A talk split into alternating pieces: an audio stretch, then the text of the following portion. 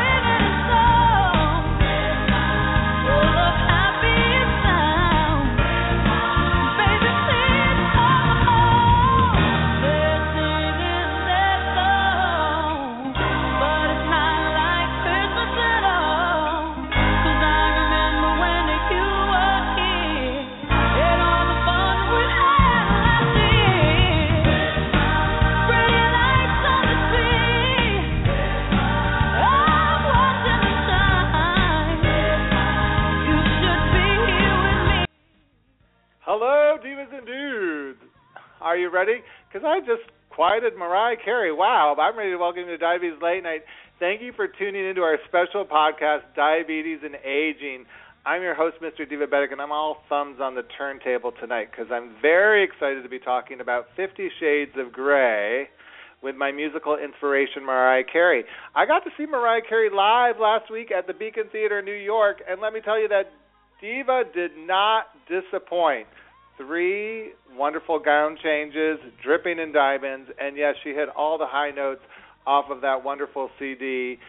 She did both albums, her Chris albums, and then she also did some of her biggest hits, which included Hero, We Belong Together, and a gospel-rousing version of Emotions. So I am a Mariah Carey. I'm just going to come out right now and tell you I am a big Mariah Carey fan. And, you know, our diva inspiration turned 45 this year. Do you dread getting older? If you do, you're not alone. Women around the world seem to worry about aging more than men do, according to a survey from the 210 Bupa Health Plus. The number one fear of aging for women is losing attractiveness and becoming invisible. And guess what? Apparently celebrity divas like Mariah Carey aren't immune to this either, because recently Sony Music boss L.A. Reid said he thinks Mariah Carey, who, like I said, is 45, is way too old to make another hit record. He believes it's not realistic for her to have another chart-topping single, despite the fact that she holds a record for the most U.S. number one singles for any solo artist. Well, I think Mariah would probably agree with me that you can't control what other people think, but you can do a lot to make the most of your golden years. You could get enough sleep, develop a diabetes self-care routine, create your own healthcare entourage, exercise, eat right, laugh, and stay engaged in the world. I truly believe you're as young as you feel, and joining me tonight to sing praises to that idea are Dr. Lori Shemek, Dr. Andrea Chisholm, author and AADE Educator of the Year 2009, Janis Roszler, and author and humorist Tricia Porretti. I'm so excited she's on the show. And you could be joining us. You could call in on these diva digits, 347-215-8551. That's 347-215-8551. Before we get things started, take a minute to donate to Divabetic at divabetic.org. Your tax-deductible contributions are greatly appreciated. Now, did you hear the big news? That's all over Twitter this week. Mariah Carey's classic holiday, All I Want for Christmas is You, is no longer the most played Christmas song. That's right. That's hard to believe, frankly. Play Network, which compiles the holiday playlist for hundreds of retailers every year, reported that The Shins' cover of Wonderful Christmas Time pushed Mariah out of the top spot this year. Well, cheer up, Mariah, because you're still tops in my book, and here's another great song off of Mariah's first Christmas album, courtesy of Sony Music.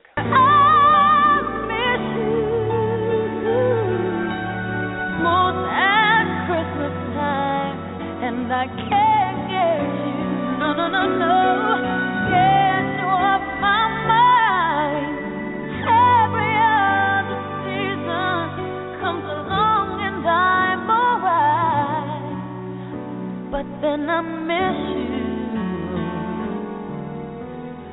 most at Christmas time.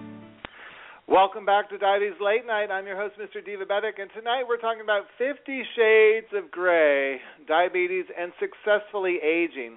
What does successfully aging mean? Well, according to experts, it means they define it as good mobility, lung function, and mental health. George Burns said, "You can't help getting older, but you don't have to get old." Well, here to help me talk about the attitude of aging is America's number one fat loss expert and author of the new book, How to Fight FATflammation, and the author of Fire Up Your Fat Burn. Please welcome to the show Dr. Lori Shemek. Hi, Dr. Lori. Hi, Max. How are you? I'm great. This is my final podcast of the year, and I'm really excited that you could be joining us. I am so honored to be here. It's great to be back. Thank you. Thank you. Now, you heard me mention how women around the world are really when they think about aging, they feel like they're getting invisible and they're unimportant, especially women over 50, it's kind of hard to believe when you think that there are a lot of aging icons like Jane Fonda, Helen Mirren, Grace Jones, Christy Brinkley, who are kind of changing the way we look. But it is pretty common for women to have a negative response to aging. And I know you feel that how we look at aging can affect how we ultimately feel while we're aging. Absolutely. Because I work with weight loss primarily, I work with a lot of what I call negative body image. And so when we have a negative body image, for example, it really weights us down in all areas. And aging is just, you can just add aging on top of that. Yes, we women are actually, in my opinion, victims of what our culture has deemed or actually honors, which is youth, as opposed to the experiences and the value that older people have put into our culture and in our society. So what we want to do is we want to change our perception of aging, and that means we begin to look at ourselves as a more youthful individual, because it all begins in the mind, okay? We really do need to stop viewing ourselves as we age as an ineffective human being that has no value. We need to really stop that, and that takes focus. And it's really more about creating a habit of thinking, a more positive, healthy way of thinking about yourself, as opposed to the negative body image, for example. When women, one of the first rules I have them do is to stop putting put-downs in front of the mirror, okay? And this, what this does is it retrains the brain how to think positively about the body, your body. So when you look in the mirror and you see yourself as an older person, getting older, you're just focusing on those wrinkles or the sagging, this and that. You need to begin to stop the put-downs, because you're not going to do that to other people. Why would you do it to yourself? So, in effect, this changes the brain chemistry, literally, the neuronal, the synaptic connections, and it begins to develop grooves, if you will, much like walking on a grass that's never been walked on before. You kind of tamp down the grass. Well, if you keep doing that over and over and over again, eventually you're going to create a path. And that's what we want to do here. We want to begin to think differently about getting older. So if someone's looking in the mirror and they're seeing the wrinkles, or a lot of people, I know a lot of women have problems with their neck as they age, and they really hate the way that neck is looking. Like what would you tell them to say? Like, how do they change, from feeling, gray hair, sagging breasts, post-baby belly, anything like that? How do they change that without actually going under the knife or trying something like that? Well, first of all, you have to start valuing yourself. Okay, that is number one, because really the truth is that we do in this culture value beauty. We value youth and it is a problem. So when we're not feeling, when we compare ourselves to the beautiful model on the cover, it becomes a real problem. So value who you are, focus on your good points, and then make, if you are overweight, then take action to begin to reduce the weight. If you don't want to go under the knife for your neck, for example, then you need to begin to accept the neck, okay, and do what you can without, it's all a personal decision here. So I'm not advocating one thing over another. I will, however, say that it really does begin with knowing that you are a beautiful, worthwhile human being, and no matter what you look like, you're inherently beautiful, and that's something that we all need to remember. Each one of us. It's so important because, you know, that message is everywhere. I was doing some research for the show, and, like, women in fairy tales, the Wicked Queen in Snow White, the Wicked Stepmother in Cinderella, the Wicked Fairy Godmother in Sleeping Beauty, were all thoroughly wicked, but most of the time it was because they prized beauty so much, and all those characters had this huge fear of growing old, and it consumed them with, like, an envy of the more youthful women like Sleeping Beauty, Snow White, and Cinderella, you know. And it just seems like, you know, right there we're getting messaging as children growing up about this whole concept. Right. And so what you want to do is, I call it the distraction technique, okay? What you want to do is you want to begin to think about things in your life outside of yourself, outside of the way you look. So, you know, if you're aging, for example, you want to, as opposed to not having, say, goals in your life, because people who are aging and don't have a purpose in life really do flounder, and they really do have a problem with aging successfully, if you can call it that. So what we want to do is we want to set meaningful goals, and I don't like to use the word goals, but something that's meaningful to you, that fires you up, all right? And you want to make sure that you stay physically active, because what you're doing is you're taking action. You're taking control of yourself, and this, by the way, the control factor is very key in terms of healthy aging. Ellen Langer wrote a book called, what was the name of the book? I just forgot the name of the book. But nonetheless, she wrote a book, and she did a study, and she took two groups of people, two groups of men, and put them in the environment that they lived in when they were youthful, okay, decades younger, and they weren't allowed to read, talk, think about anything but how they were. When they got out of the study compared to the control group, they actually aged younger in 1 week. All their physical markers, their blood pressure, their arthritis, everything that was painful to them or negative in terms of aging actually improved, okay? So part of the reason was because they had control over what they were doing and what they were thinking. And you are a product of your environment, by the way. So you want to continue to learn and grow as you age. That's very important. And look forward with anticipation, eager anticipation. Enthusiasm is your key to success. That's what we want when we age.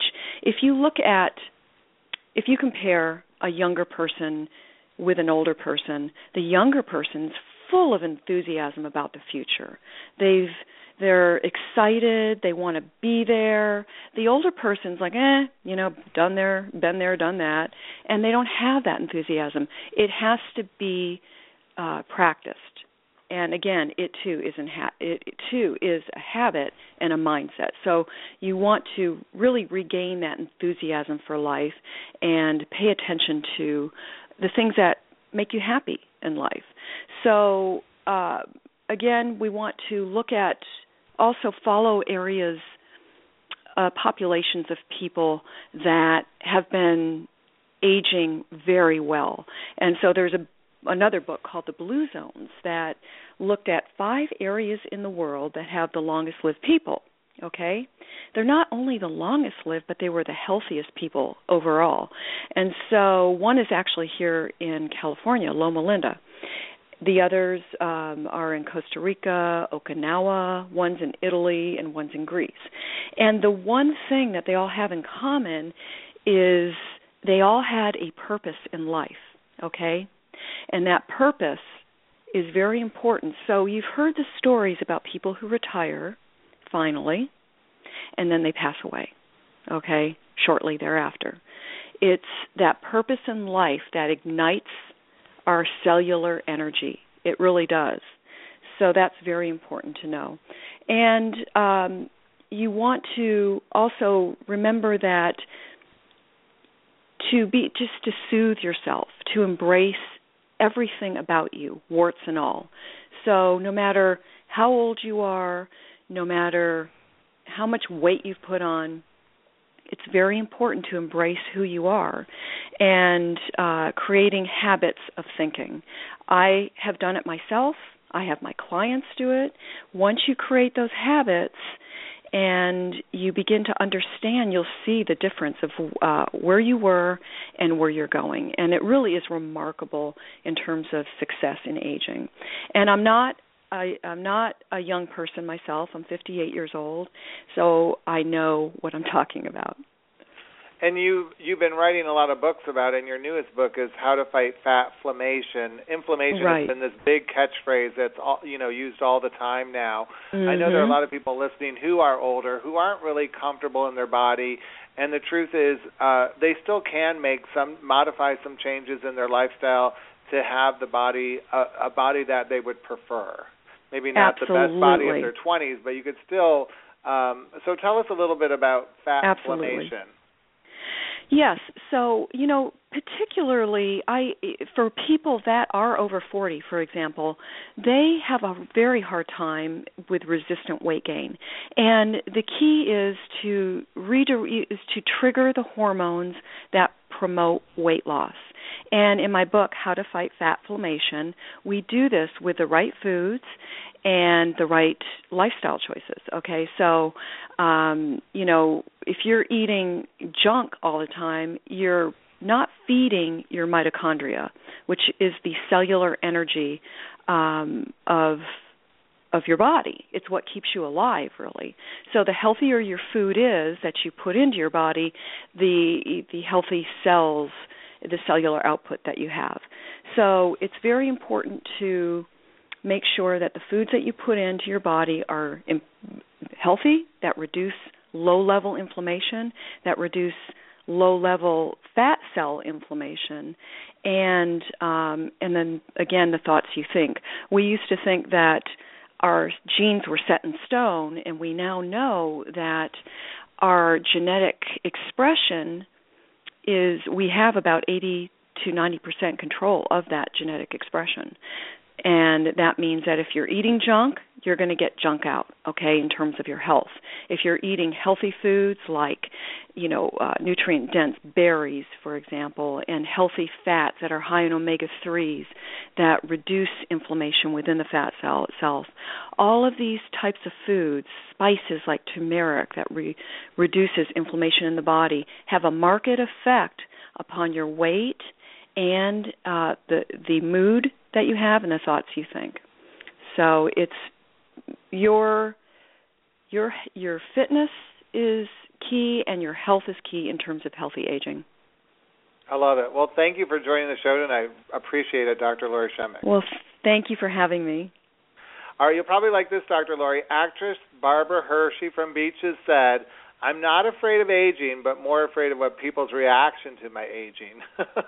So while you ponder that, listeners, here's another one, another song from our December's Diva Inspiration, Mariah Carey performing a popular Christmas carol composed in 1818 in the small town of Austria.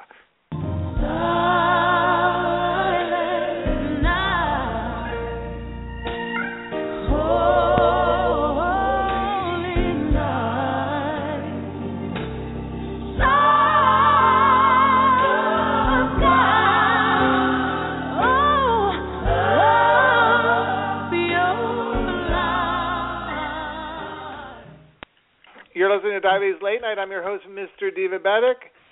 Make sure to join us this Thursday, December 17th, for our popular Divabetic Club meeting at Thomas Jefferson University Hospital in Philadelphia. You can call 1-800-JEFF-NOW to register. It's totally free, and I'll be there. Hey, that's a good something to look forward to. We're back talking about diabetes and aging, and it's time to meet my next guest. She's a board-certified obstetrician and a gynecologist practicing in Cambridge, Massachusetts. I'm so glad to have her back on the show. Please welcome Dr. Andrea Chisholm. Hi, Dr. Andrea. Hey, Matt. You know, I've done some research on you over the last month and a half that we haven't talked, and you're considered an expert in menstrual disorders. This is correct. And the big question is, how do women's menstrual cycles change as they age? So the menstrual cycle, we actually are talking about using it as a vital sign in adolescence, and I think that's something that we can carry through through a woman's reproductive life. But the menstrual cycle is oftentimes one of the first signs of entering into that sort of dread menopausal transition that women are most women are so concerned about. And that starts to manifest itself often by irregular periods. A typical normal transition is a lighter, less frequent period, but the majority of women, and often women, will present with heavier, more frequent bleeding, and that's the type of bleeding that needs to be investigated in the perimenopausal time. What is the age when that might start happening? Yeah, so the average age of menopause in women is about age 52. Any time after age 40 is fair game, and that can be a variable based on genetics is one major factor for that. But the symptoms of this perimenopausal transition, which there's other symptoms besides the irregular bleeding, tends to happen, up to 7 years prior to the actual onset of menopause. So really, I think a lot of what people complain about with the symptoms of menopause is actually really perimenopause, because that's the time where women are starting to really feel changes in their body, and you need to go a whole full year without a period before we actually diagnose menopause. So some of the most tumultuous times of symptoms happens actually in those years before you become quote unquote menopausal. And what kind of treatments can they get during that year? We definitely there are definitely treatments for menopausal symptoms. I think probably the most difficult menopausal symptom or perimenopausal symptom that women suffer from is vasomotor symptoms, or what are otherwise known as night sweats or hot flashes. The night sweats typically tend to occur before actually daytime hot flashes come on, and that's in women who are perimenopausal tends to happen more significantly the few days before their period starts. So they'll start to wake up and have sweating at night. That does then, in turn, interrupt your sleep, which is another big problem of women in the perimenopausal time. There are different hormonal treatments, non-hormonal treatments, a lot more than probably have time to go into right now, but they're definitely, if you're having problematic symptoms that are becoming quite bothersome and interruptive of your life, you definitely should speak with your physician. And it sounds like it would be a time that would be difficult to manage your diabetes through, because it's a very difficult time. I could see some of those symptoms being similar to having high or low blood sugars, and I could see the lack of sleep and the night sweats and everything just kind of confusing the whole idea of a self-care routine. How have some of your patients dealt with it? Yeah, it's a very difficult crossroads. The first thing that I want to talk about is just separate out real quickly our type 1 diabetics. For those women, with the autoimmune basis of their diabetes, menopause is actually commonly can come a bit earlier for them. In type 2 diabetics, or women at risk of becoming diabetic, the menopausal crossroads is very difficult. For women who have diabetes, like you mentioned, you know, that the hot flashes, the lack of sleep can in turn lead to weight gain, which can in turn lead to difficulty managing blood sugar. Also, the hormonal changes that are happening in a lot of women because of the complex interactions between female hormones and insulin and your blood sugar, you can definitely see some difficulty in managing sugar, blood sugars around that time. And then often what happens with that weight gain can sort of tip over women who may be pre-diabetic, and that's also, you know, problematic. Diet and exercise. I mean, it's a universal mantra that we should all follow. I mean, echoing what Dr. Shemek said, there's a tremendous essential benefit in that, and will for sure, you know, help manage a lot of the difficulties with menopause symptoms in particular, and then definitely those that could make your diabetes worse. Well, you know, we always talk about creating a healthcare entourage, being a diva, having your own entourage, and that would have your gynecologist and your endocrinologist on that team if you're living with type 1 specifically. Yeah. I'm wondering, like, what's the communication between you and the endo for any given patient?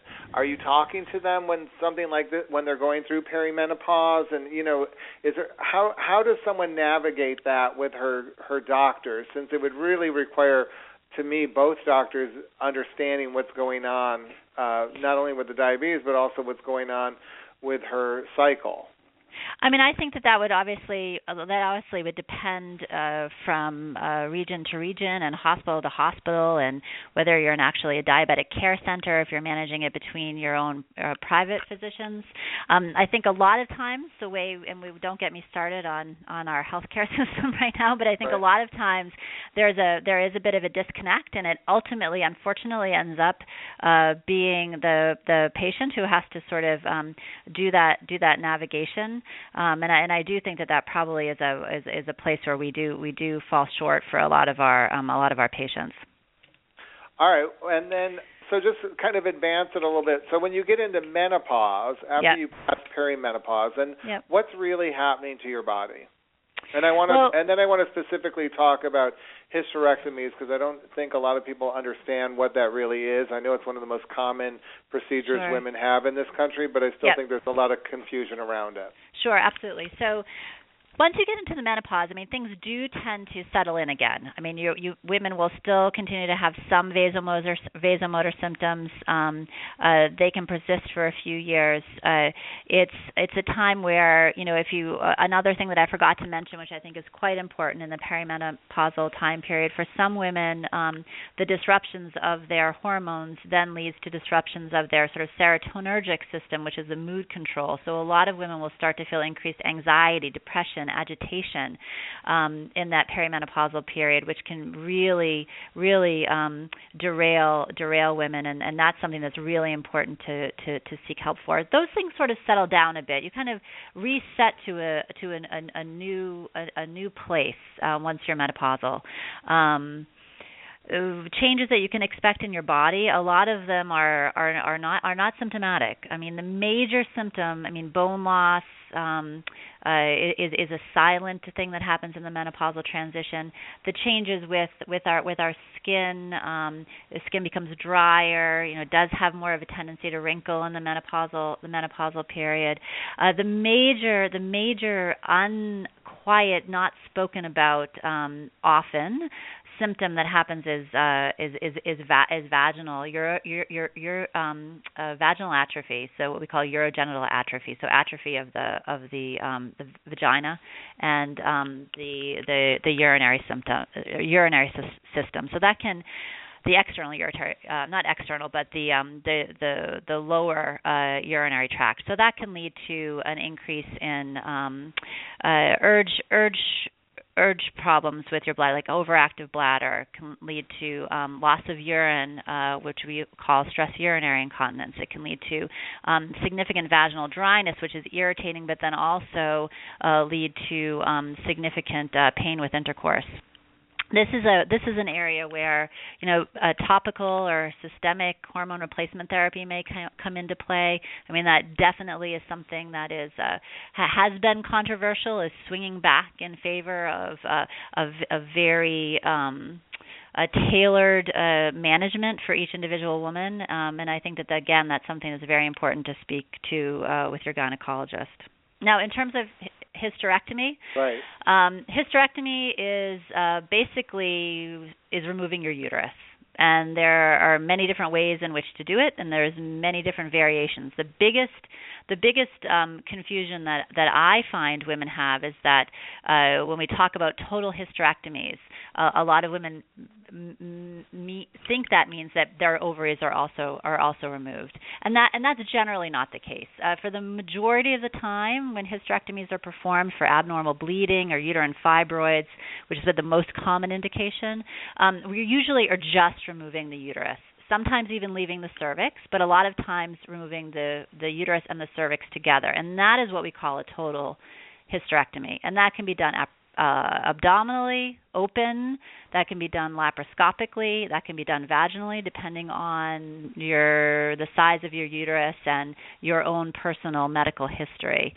And those choices in surgery have changed over the last 20 years, right? I mean, that's not your grandmother's hysterectomy or your mother's hysterectomy. There's more options available today, is that correct? Absolutely, and there's more options available even before you move to hysterectomy. I mean, I say, 30 years ago, anybody who presented with abnormal bleeding got a hysterectomy. Now there are many different things we can do to manage that. We can use a hormone-containing IUD. We can use low-dose birth control pills. We can do something called an endometrial ablation, where we cauterize the inside of the uterus, many different things before we actually take the uterus itself out.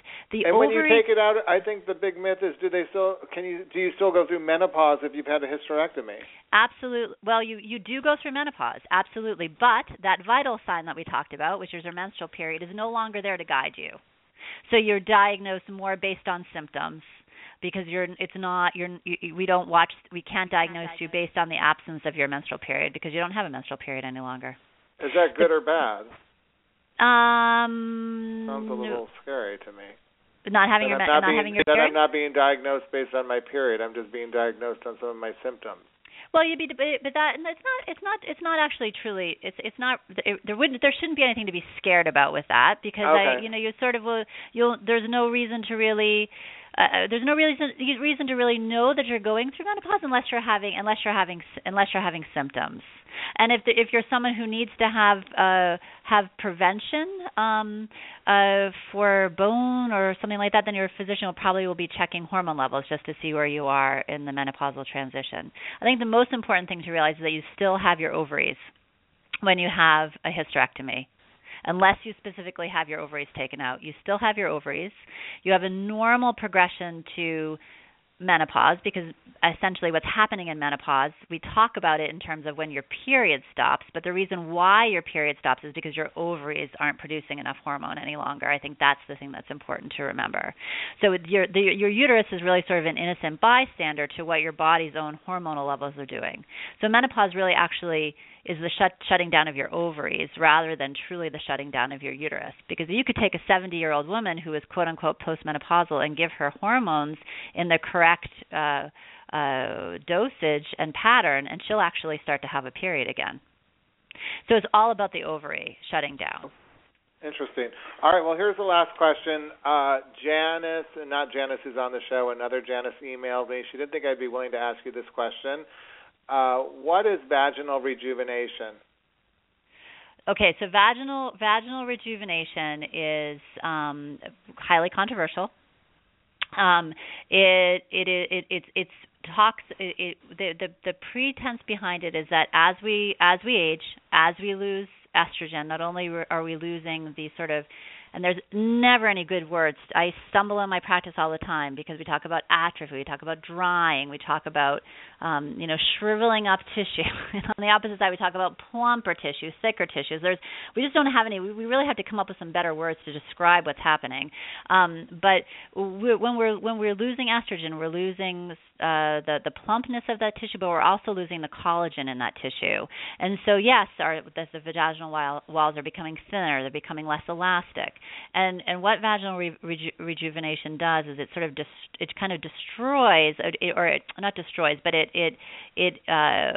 irritates the vaginal tissues to actually promote.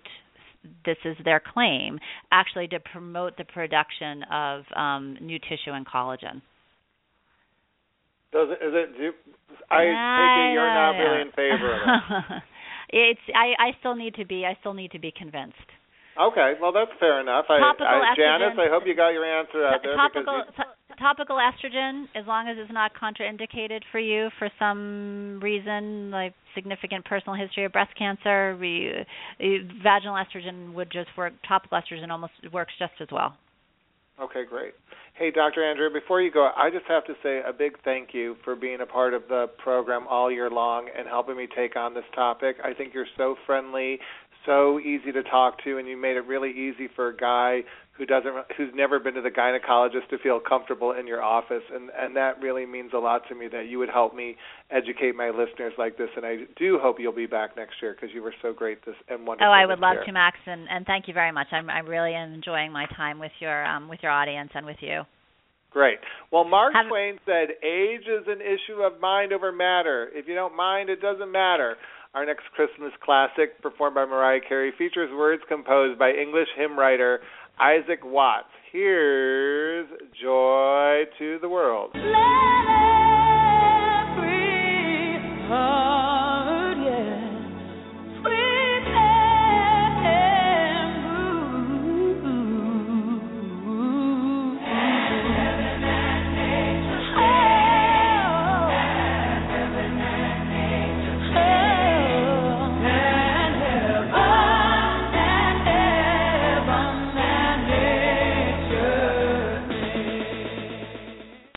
You're listening to Diabetes Late Night. I'm your host, Mr. Divabetic, and that was another Christmas classic by Mariah Carey, thanks to Sony Music. Tonight we're talking about 50 Shades of Grey, Diabetes and Aging. You know, were you under the impression that the characters of the Golden Girls were over 65 when that show premiered? Well, actually, those actresses ranged in ages starting as young as their early 50s. I guess back in the 1980s, it was considered a novelty for women over 40 to be dating and sexy like Blanche. But hey, today we're bringing sexy back. And here to help me do that is my next guest. She's a registered dietitian, motivational speaker, marriage counselor, 2008-2009 AADE Diabetes Educator of the Year, and the author of, yes, one of my favorite books. I always recommend this book. It was in our newsletter this month, The Secrets of Living and Loving with Diabetes.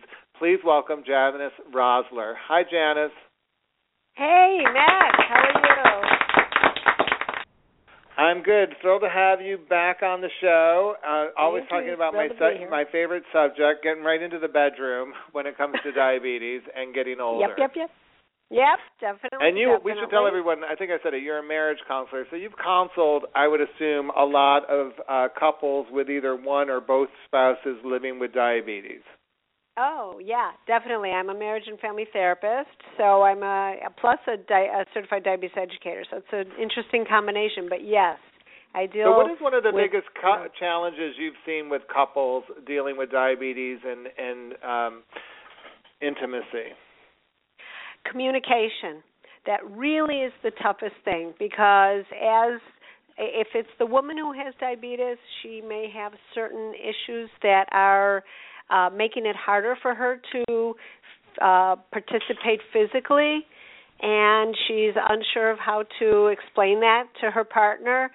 For instance, women who have diabetes may take longer to get turned on, to respond to sexual stimulation, to lubricate. So they may need more time. They may need more romance. They may need more excitement and more connection. And to ask that of a partner is sometimes uncomfortable if you don't have the words and if you don't have that type of communication where you can talk about those things.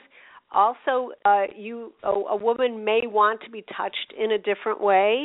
One thing that one statistic I can give you is only 17% of women in their 70s or 80s feel that intercourse is necessary for good sex.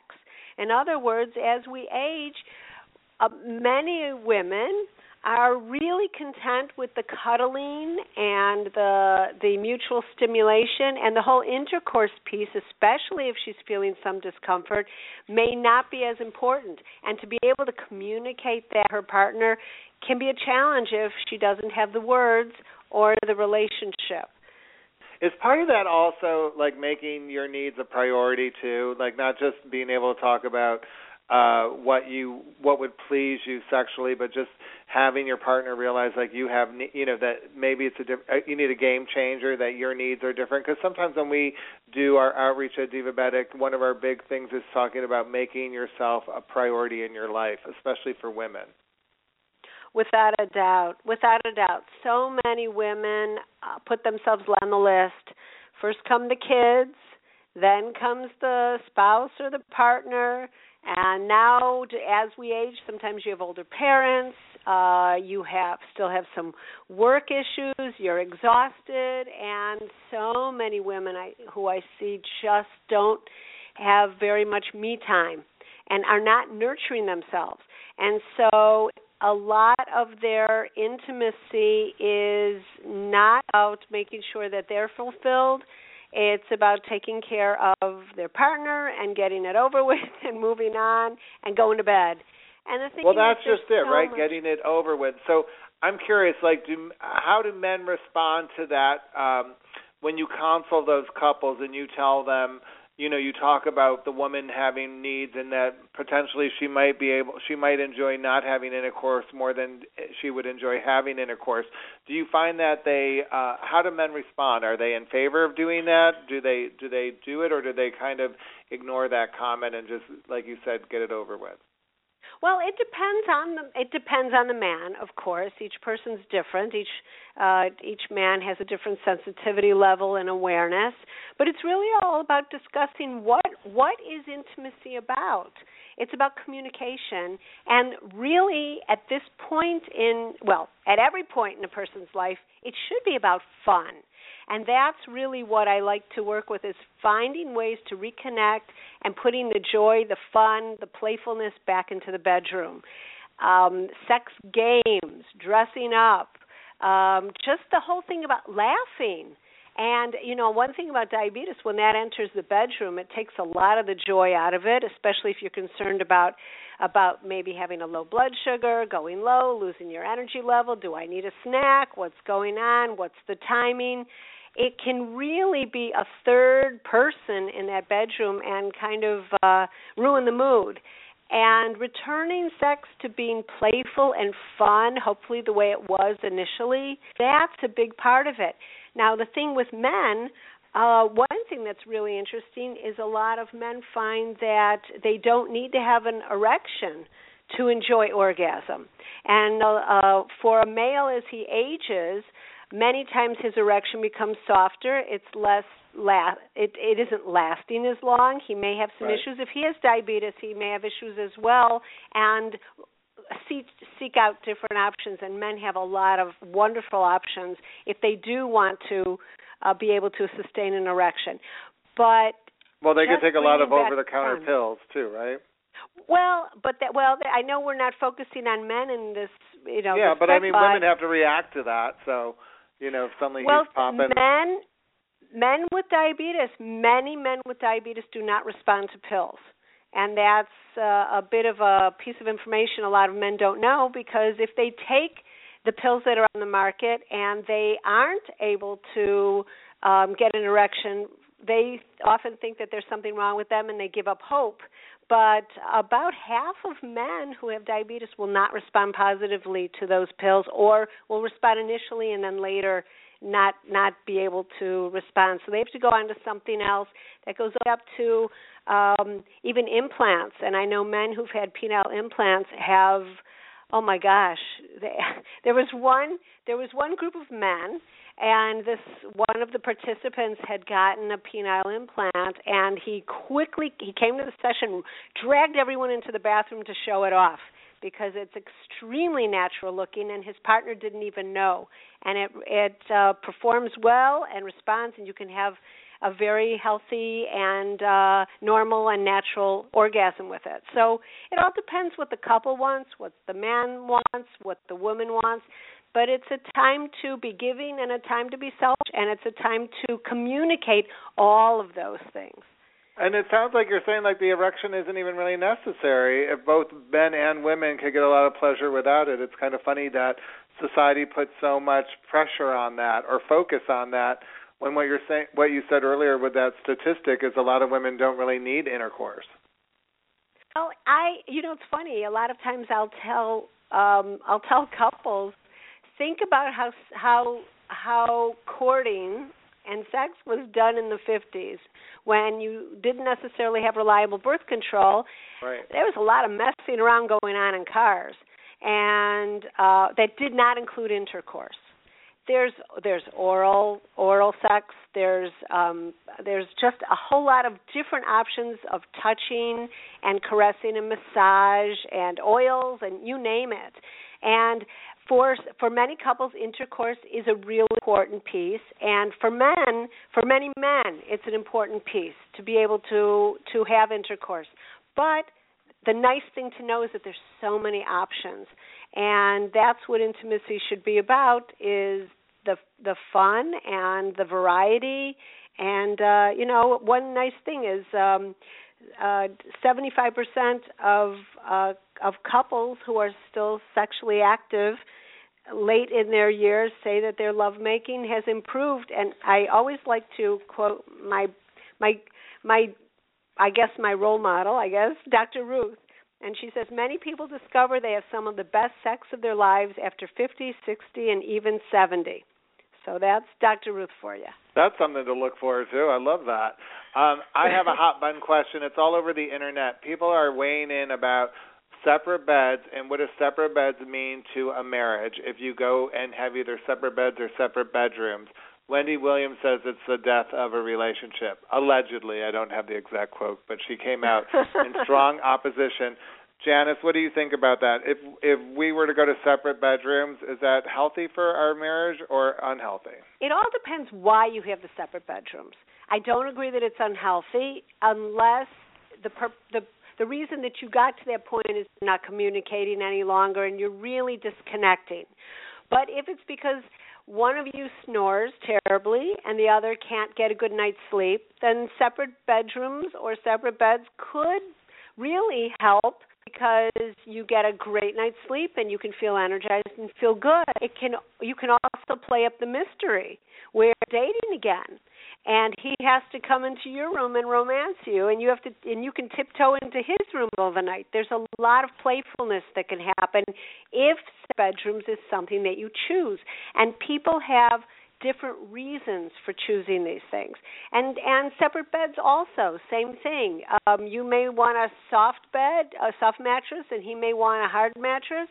And as we age, we like to be a little bit more selfish about our own personal needs, that, we want a good night's sleep. We certainly, many of us, I'm not calling myself elderly. I'm 57, so... Not, but I like wearing sensible shoes more than wearing heels, and I don't care anymore. So I want a good night's sleep. So, just being able to be your best, and if sleeping separately is part of being your best, so someone's not stealing your covers and you're not cold at night and you can get a good night's sleep, you can always go off and spend the weekend at a hotel. You can always do a lot of playful things if you care about investing in your relationship. So where you sleep is totally up to you, depending on how you view it. I love it. All right, final question. We always ask, Diva, what's in your bag? But I thought it'd be fun to ask you, what you would like to see a woman, we'll call her the Diva, who's living with diabetes, have in her nightstand. What are some of the top things you'd like to have in the nightstand? Oh, well, of course. of course. Loop and a vibrator. Thank you very much. Okay. Absolutely. Absolutely. Absolutely. And she not only should she use it by herself, they should use it as partners in fun and play. Okay, then you want her to have her meter. And what do you like about that? Oh, that, I guess that goes without saying. Snacks, her meter. Do you like? You recommend a juice box? The reason I recommend a juice box is because it doesn't require refrigeration, so you can just keep it in the nightstand. And they now come very small. You can get the real tiny juice boxes for elementary kids. You know, it doesn't have to be a huge one. So I think just the fact that there's no refrigeration, if you keep fruit, that can go bad, even though you could put raisins, and certainly glucose tablets. Right. Certainly she has to keep her diabetes stuff. But I think there should be a lot of fun stuff in there also. Or the handcuffs and all that other stuff next to it too, right? Hey, we're talking about 50 Shades, right? Yeah. So everything. I love it. Why not? Well, thank you for being on the show. And we blogged about your book, The Secrets to Living and Loving with Diabetes. And then you also have the Sex and Diabetes, His and Her book out as well, which I think are both great books for people to check out on Amazon. Thank you. Thanks. Thank you. All right. Eleanor Roosevelt said, she didn't say anything about 50 Shades of Grey people, but she did say beautiful. Beautiful when you're young people are accidents of nature, but beautiful old people are works of art. Here's another Christmas classic by Mariah Carey before we meet my final guest of the evening. I'm so excited to have her on the show. I can't wait to introduce you to the humorist as well as... Better watch out. You better not cry. Better not cry.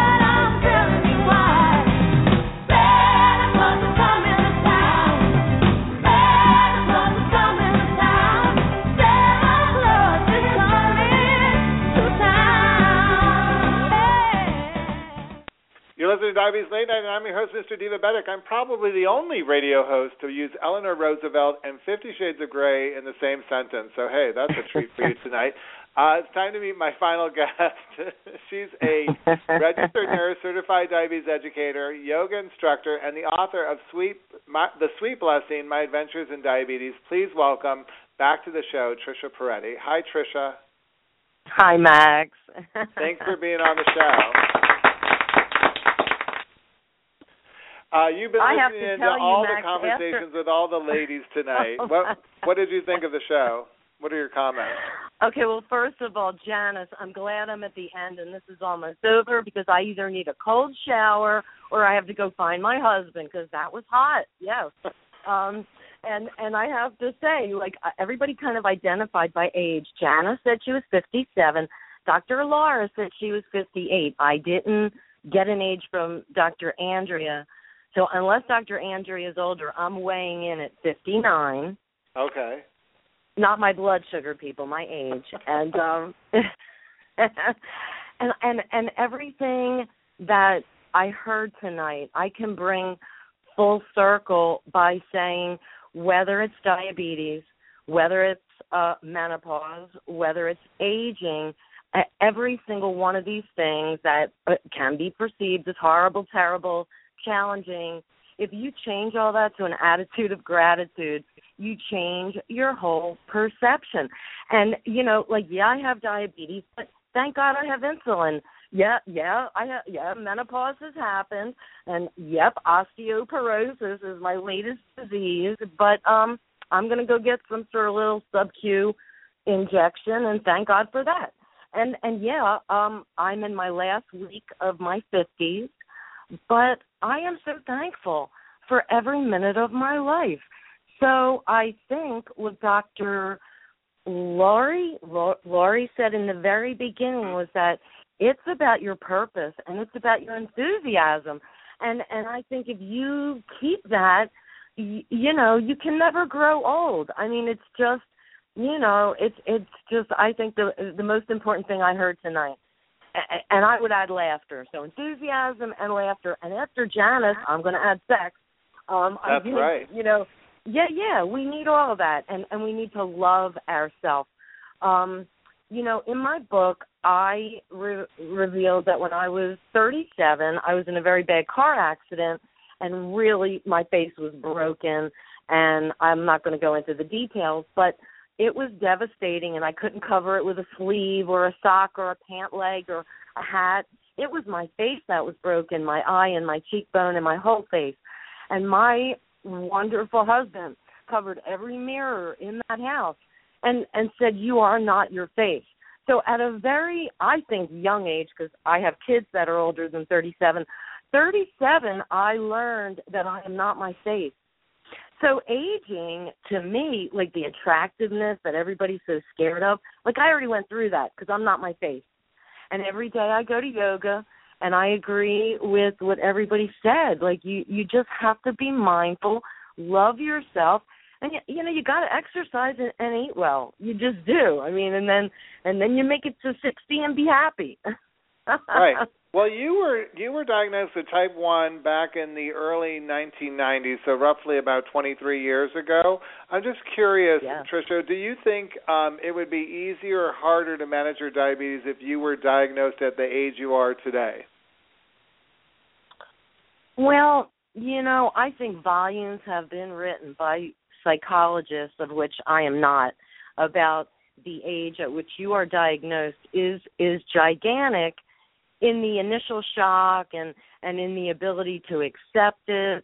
But over time, I really believe, Max, in my heart of hearts, that no matter your age and no matter your size and no matter your gender and no matter your ethnicity, it comes down to your belief and your faith that, you know what, everything's going to be all right. And so many people in the world of diabetes think I'm so Pollyanna and like a traitor because I don't hate it. And I refuse because it's mine and I can't give it back. I cannot reverse it. I can't do anything but say thank you for insulin, thank you for my pump, thank you for my Dexcom, thank you for my ability in 2015, almost 16, to honestly make it very secondary to my life. I don't know if you saw. Was there a transitional moment? I'm sorry? I was going to say that, I wish that I had heard all your speakers earlier because I'm going to turn 60. And I was really, facing this ginormous number and to prevent the possible depression of this upcoming birthday. I booked a trip around the world. I think I should have gotten some counseling with, Dr. Lori. It would have been cheaper. But it is brought, unbelievable excitement and enthusiasm. And I think on this cruise, I'm going to be a youngster. So it's about perspective. So, yeah, I'm 60. It is hard, though. I mean, I turned 50 this year. It was very hard. It was very hard. 40 was okay. 50 was a little bit hard. And I know what you mean. You just have to kind of honestly, I had a shutdown moment. Well, I had it at 30, unbelievably. I got it out of the way real fast. Because at 30, I said, Jesus, I'm going to be 40, 50. I'm going to die someday. I had it all on my 30th birthday, and each birthday's been joyous. My 40th birthday, I became a registered nurse. My whole life changed because I decided, to understand my disease, even if it meant going to nursing school. So diabetes just, blessed my life in that way. At 50, I turned 50 under the Eiffel Tower, and I cannot believe that 9 years have gone by. So the one thing I would say, regardless of what your number is, and it's no different than diabetes where at camp we sing that old Bob Seger song, I feel like a number, I'm not a number. Well, you know what? It's the same with our age. And it's about your purpose and your enthusiasm. Like, I have never picked up a guitar. Why is that? I love guitars. I'm going to learn how to play the guitar when I turn 60. Like, I have plans. I'm excited. I'm excited about the future. And I don't want to be 20 and 30 and 40 and going through all those life crises again. So for me, personally, it's a big number. It's a huge number. But it reflects how far I've come and just how lucky and blessed I am. I lost my brother when he was only 47. So every birthday I've had, since that, I feel is a gift. I mean, I love it. You said it at the beginning, gratitude is attitude. And I just, you know, I feel so blessed to be on the show tonight because, you know, I'm telling you, I was, you know, boxy 50, but up until tonight, I didn't know what to say. And now after listening to Janis, I'm going with sexy 60. I might add to my Santa Claus list. Next year we'll do 60 Shades of Grey with you on it. We're running out of time, but you've got to definitely check out Tricia Porretti's book. She's a humorist and author, and we love her dearly. Thank you for being on the show. I want to thank all the divas for being on the show tonight. Remember, every diva has an entourage, and I'm so glad to be part of yours. Let's get happy and stay healthy together. Have a very happy holiday, everybody. You. Woohoo!